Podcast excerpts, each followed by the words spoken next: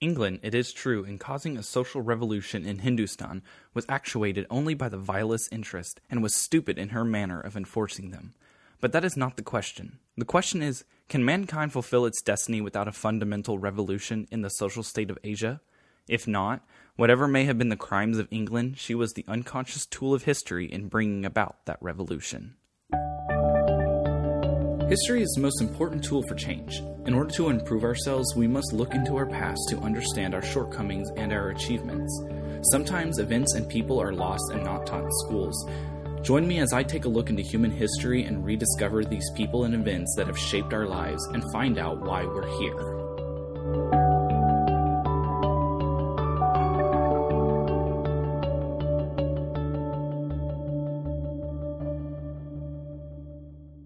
What do you picture when you think of India?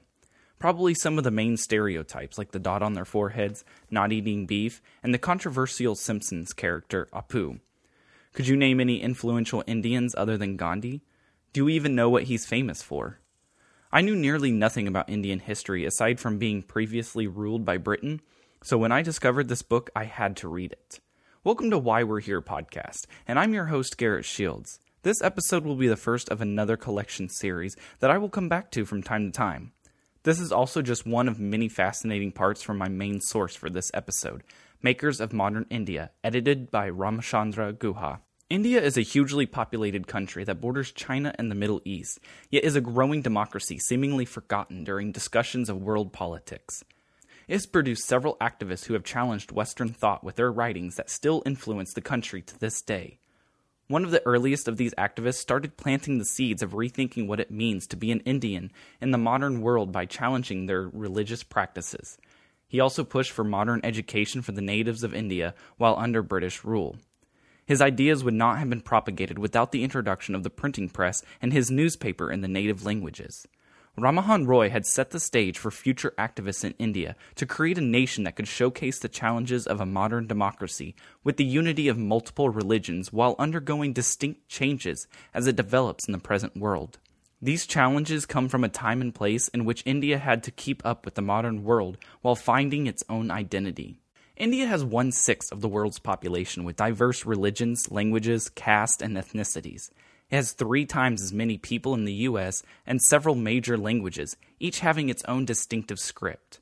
It has a larger religious diversity than the US or Europe and a Muslim community that shares its citizenship with them in its 28 states. India, now an independent nation, is strangely left out of the world influence, considering its unique situation. It is simultaneously going through five dramatic revolutions urban, industrial, national, democratic, and social. It was once a subcontinent of small villages, but now most people reside in major cities and towns. The economy was based on agriculture. Now it has shifted to industry and services. The nation was under rule by Europe until relatively recent and has shifted from a feudal state to a democratic one. The society was heavily focused on the patriarch, but now it struggles for individual rights of women and lower caste. Most or all nations have had these revolutions, yet India is experiencing them all at once. The modern India that is developing today began when the Portuguese first arrived on the west coast of the country in the late 15th century. The Dutch, French, and British soon followed and invaded the subcontinent for its gold, spices, and textiles. The Christians also sought to establish missionaries to convert the natives. Bengal became the first province under British rule in the east. Textile trade flourished, and it was a huge source for rice, sugar, and salt. Before the British arrived, a Muslim prince who pledged allegiance to the Mughal emperor in Delhi had ruled in Bengal.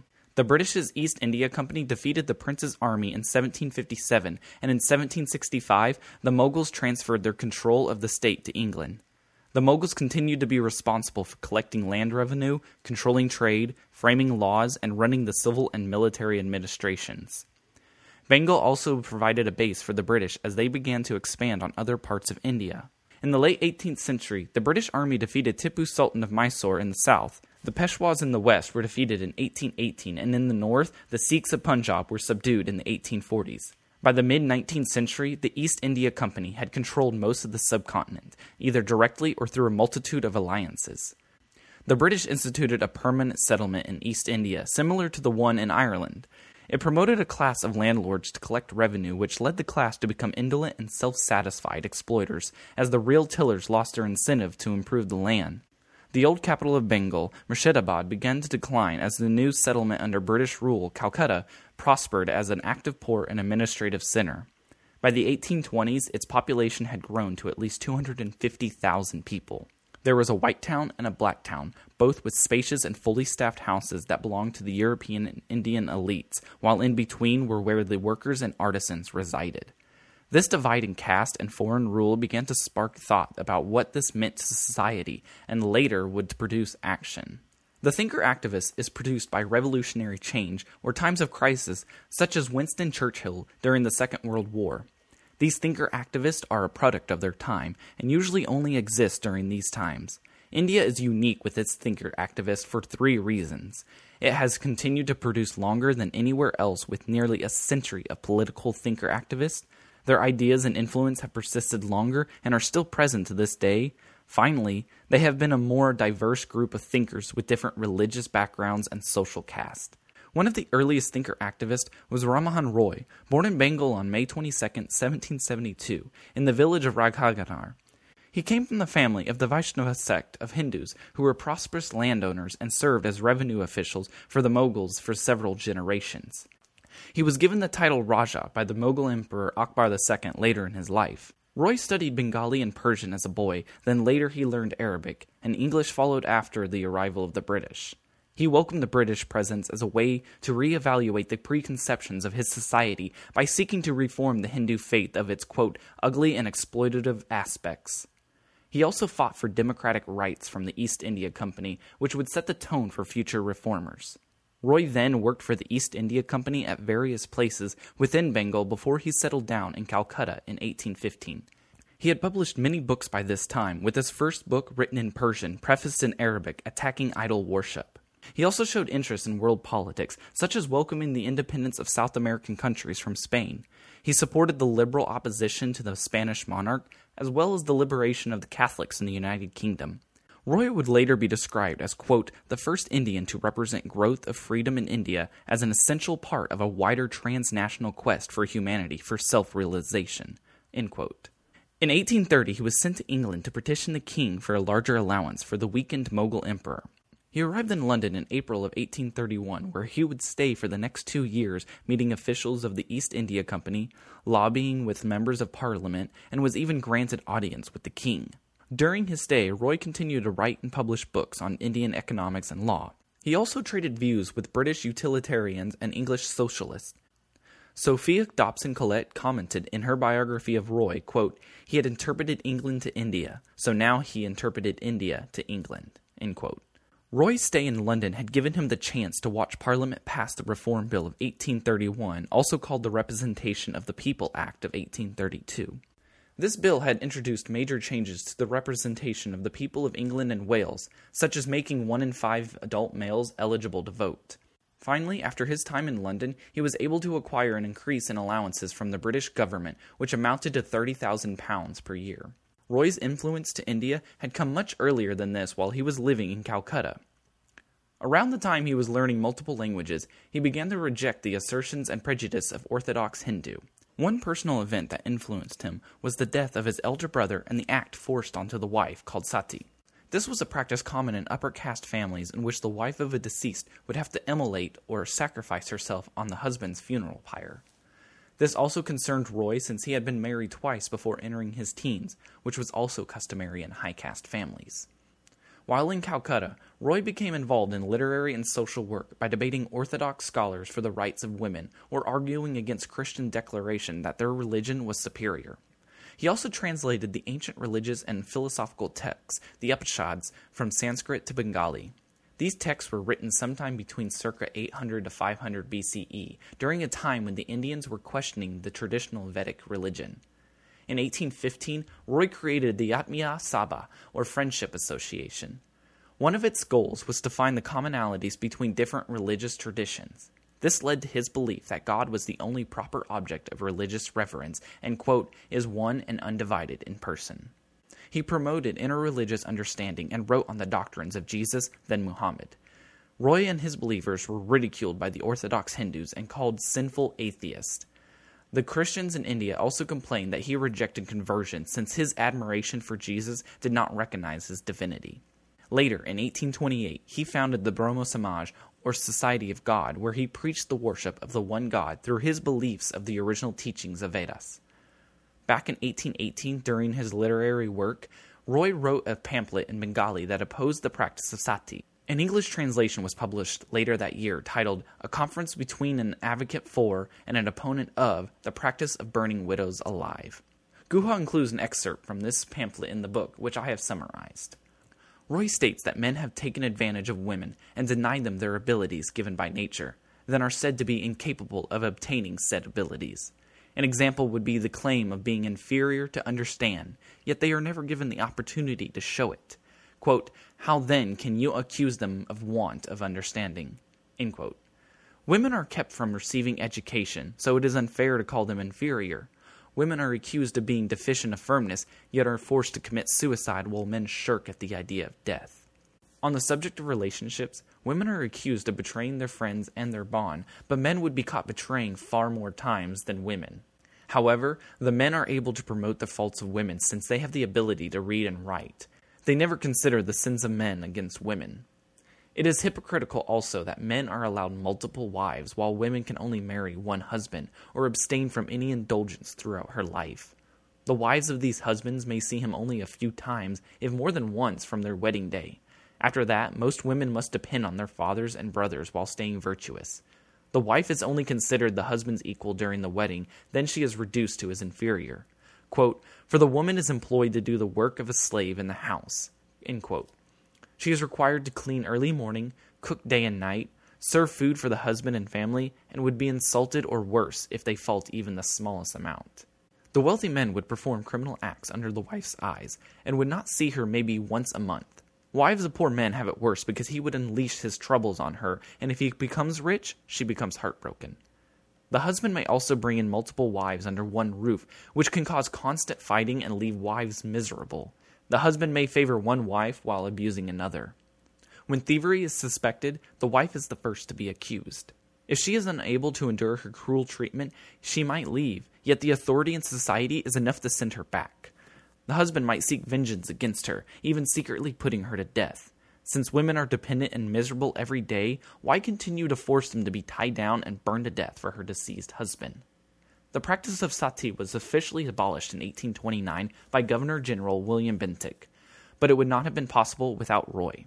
He had successfully demonstrated that it was not a practice upheld by Hindu scriptural tradition. Among re-evaluating religion, Roy was a huge proponent for education in India as well. There was a growing trend of literature that had spread through Bengal, and its main consumers were the natives and the British. The Bengali were becoming acquainted with their sacred doctrines along with the new studies in Western science and philosophy. Many members of the Hindu and Muslim middle class had put their combined efforts towards their faith by restoring or establishing temples and mosques and held festivals in the communities. Others started schools, publications, or held discussion societies that brought Western missionaries to challenge their idolatry and caste system. The French Enlightenment questioned the Muslim and Hindu traditions against individual rights. Roy's experience in being multilingual and its benefits pushed him to open a school for boys in 1816 to teach them English. There was word that the British had set aside a budget for a new school in Calcutta, which excited many Indians. However, this school was not what they had in mind, so in December of 1823, Roy sent a plea to the Governor General William Pitt. I have also summarized this plea provided by Guha. It starts by describing the native population as reluctant to impose on the government on public measures, but some circumstances must be addressed. When the British arrived to rule, they were to govern an entirely different kind of people, so acclimation would not be so easy. The natives could forgive them for their lack of knowledge of a completely foreign people when implementing measures meant to benefit India. The new school to be established in Calcutta revealed the government's desire to improve the natives.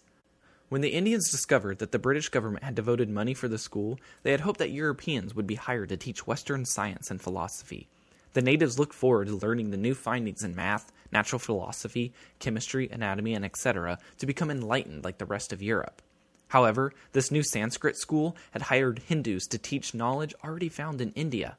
The natives only expect the school to teach grammar and quote metaphysical distinctions useless to society The Sanskrit language is already difficult to learn that it takes nearly a lifetime of devotion to master it. The natives see it as a hindrance to the spread of knowledge, and the reward for learning it is insufficient to the work required to put in it. Any valuable information that it does contain could be found elsewhere in the country. If this Sanskrit school would be established, there would be no improvement for Indian society. The young men taught would not believe in the teachings of the Vedanta, which instructs a belief in no existence of visible objects or entities. It teaches that the sooner this world is left behind, the better it would be. To compare this to Europe, Roy suggested this school would be similar to teaching Europeans the state of science before the works of Lord Francis Bacon. The Sanskrit system of education would keep the country of India in darkness. If improvement of the natives is the goal, then instructing them in current Western science with the help of a European gentleman and proper text would be the best course of action. This fascination with and demand for learning among the natives could not have been possible without the introduction of the printing press. British rule was dependent on a network of native collaboration of Indian merchants, soldiers, accountants, and officials to collect taxes and enforce British law. They introduced the printing press to Bengal in late 18th century with the first book printed in 1778 titled Grammar of the Bengali Language written by Nathaniel Halhed. Twenty years later, the press was brought to the Serampore missionary by Baptist minister William Carey. This press began to issue books in several European and Indian languages, which quickly found its imitators. The Calcutta School Book Society was later founded in 1817 with members that included Bengali Hindus and Muslims, along with Europeans. They printed and distributed 125,000 copies of books in half a dozen languages in just its first four years. In 1821, Rammohun Roy started one of the first Bengali newspapers, also writing its contents. He then did the same with a Persian publication. He would propagate his ideas through his Bengali paper called the Sangbad Kaumudi, or Moon of Intelligence. An English periodical in India, the Calcutta Journal, wrote in December of 1821 that Roy's paper, quote, will be the means of the moral and intellectual renovation of India. In 1830, a London magazine described his paper as, quote, advocating freedom, civil and religious, opposed to corruption and tyranny, and laboring to eradicate the idolatrous rites of the Brahmins and awaken the Hindus to a sense of the degradation and misery into which they have been plunged. Back in 1824, the Bengali government, which was controlled by the East India Company, had issued an ordinance that restricted the press. All papers and journals were required to get a license that could be granted or removed at the government's discretion. Roy protested this action with a petition signed by other prominent Bengali citizens and sent to the government. Guha also provided this memorial's excerpts. It starts with Roy recounting the introduction of the press to Calcutta, which introduced free discussion and improved the minds of the natives as they began to reflect and sought knowledge. The press also brought them news in the country and interesting details of England and the world. The signers of the petition hoped for the government to protect the press to give them accurate accounts of local news, but were disheartened to discover the Governor General had imposed restrictions. Once the rule would go into effect, the signers planned to stop their publications, no longer able to convey the natives the laws and customs of the British government.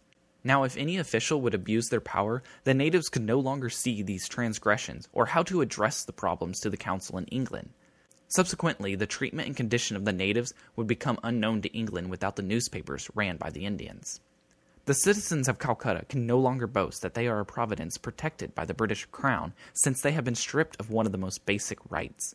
This restriction mirrors the actions of the previous Asiatic princes who would keep the people in darkness. History has proved that removing a people's voice was a disadvantage to society. Quote, For we find that as often as an ignorant people, when an opportunity offered, have revolted against their rulers, all sorts of barbarous excesses and cruelties have been the consequence. When people were given peace and ease under a fair government, they became attached and enlightened because they learned to appreciate what they have. All great rulers that are aware of human error understand the liability of making a mistake when managing an empire. They would want all people to be aware and notified of whatever they required, and an unrestricted press is the most effective means. If the press was abused, there are laws in place to punish those offenders. The signers concluded by wishing to remove the restriction and allow the natives to enjoy the same freedoms their fathers were granted under the British. The Governor General refused to respond, so Roy decided to appeal directly to the king. This may have been the first time an Indian had addressed a British monarch. He included several moral and political reasons to protect their freedom of the press in another memorial presented by Guha. In the excerpt, Roy pointed out that men in power against the free press have never really found true malice from it, but they would claim it could support an insurrection. However, Roy argued that a free press had never sparked a revolution because the people had an outlet to address their grievances, so the passion for a revolution would be gone. Whereas no free press could cause the grievances to build and left unrepresented could lead to revolutions or insurrections. Tyrannical governments desired suppressing free expression on the chance it would expose acts of oppression. They would argue that the spread of knowledge was dangerous to authority, that enlightened people would realize that by banding together they could, quote, become emancipated from the restraints of power altogether. However, countries with higher instances of revolt or anarchy have made little, if any, advancement in society. Nations with more enlightened people have less results, and any resistance have been against the abuses of governing powers. For example, Canada refused to side with the US during the Revolutionary War because the British government had addressed their grievances and kept their rights secured. Quote, in fact, it may be fearlessly averred that the more enlightened a people become, the less likely they are to revolt against the governing power.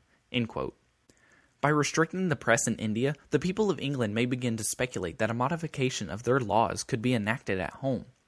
An example of such modification could be a penalty against anyone who may try to excite anger among the Indian natives. Another could be a penalty against someone attempting to incite rebellion with neighboring states. British subjects are, at the time of writing this, unaware of any restrictions taking place, but if they were penalized because of a limited press, they would be willing to protest regardless of the penalties. Free expression through the press is not a burden to the state, but if the king believes that this privilege has been broken by the natives, even though they have proved their loyalty, then they would fully accept the punishment necessary after a trial and investigation. They do oppose being restrained by arbitrary laws made at the whim of a few individuals without defending themselves. The despotic Mughal princes who formerly ruled India had employed two intelligence officers to the homes of their lord lieutenants. The Akbarnavis, or news writer, published accounts of whatever happened, and the Kufiya Navis, or confidential correspondent, sent private and specific accounts of every noteworthy occurrence. The Lord Lieutenants were usually friends or relatives to the prince, yet he did not fully trust them with an unbiased account of their administration. The prince knew that some restraint was necessary for those in power to prevent their abuse of that power. India continues to produce wealth, and the inhabitants are still gathering wealth through corrupt means learned from the previous rulers. The British government is very far, and communication is left to those inhabitants who seek their own interests and wealth and disregard the opinion of natives. Some restraint must be placed on them to protect the natives from those corrupted with power. These grievances could be addressed in the court of director of the East India Company and be remedied, but the natives are unaware of this procedure. Without friends in England nor knowledge of the country, the natives would not be successful in bringing any issues to the court.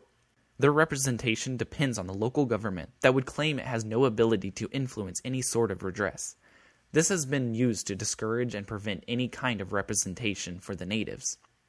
Roy concluded by pleading for the king to rescind the rule created by the judge and prohibit any authority in India from removing privileges and rights of the people there. He also requested for an independent gentleman to be appointed to look into the real conditions of the people in Bengal. Roy then appealed to the king's ego.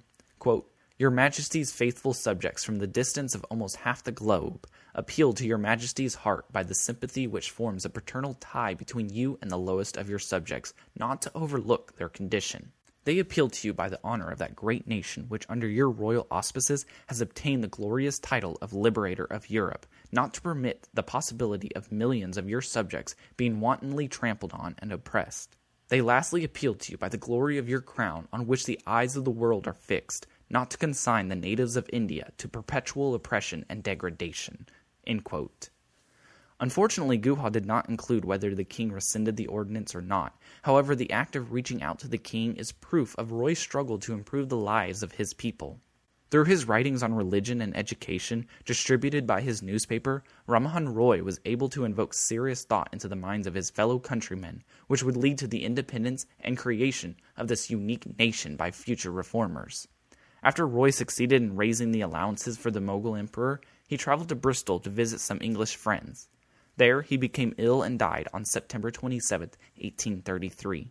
He was buried there, and his tombstone erected summarized his life's work along with his scholarships, mastery of languages, and his belief in God. Quote, his unwearied labors to promote social, moral, and physical condition of the people of India, his earnest endeavors to suppress idolatry and the rite of sati, and his constant zealous advocacy of whatever tended to advance the glory of God and the welfare of man live in the grateful remembrance of his countrymen.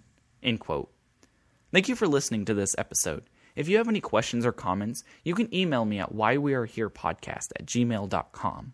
Or you can reach out to me on social media on Instagram at whyweareherepodcast and on Twitter at whyweareherepod.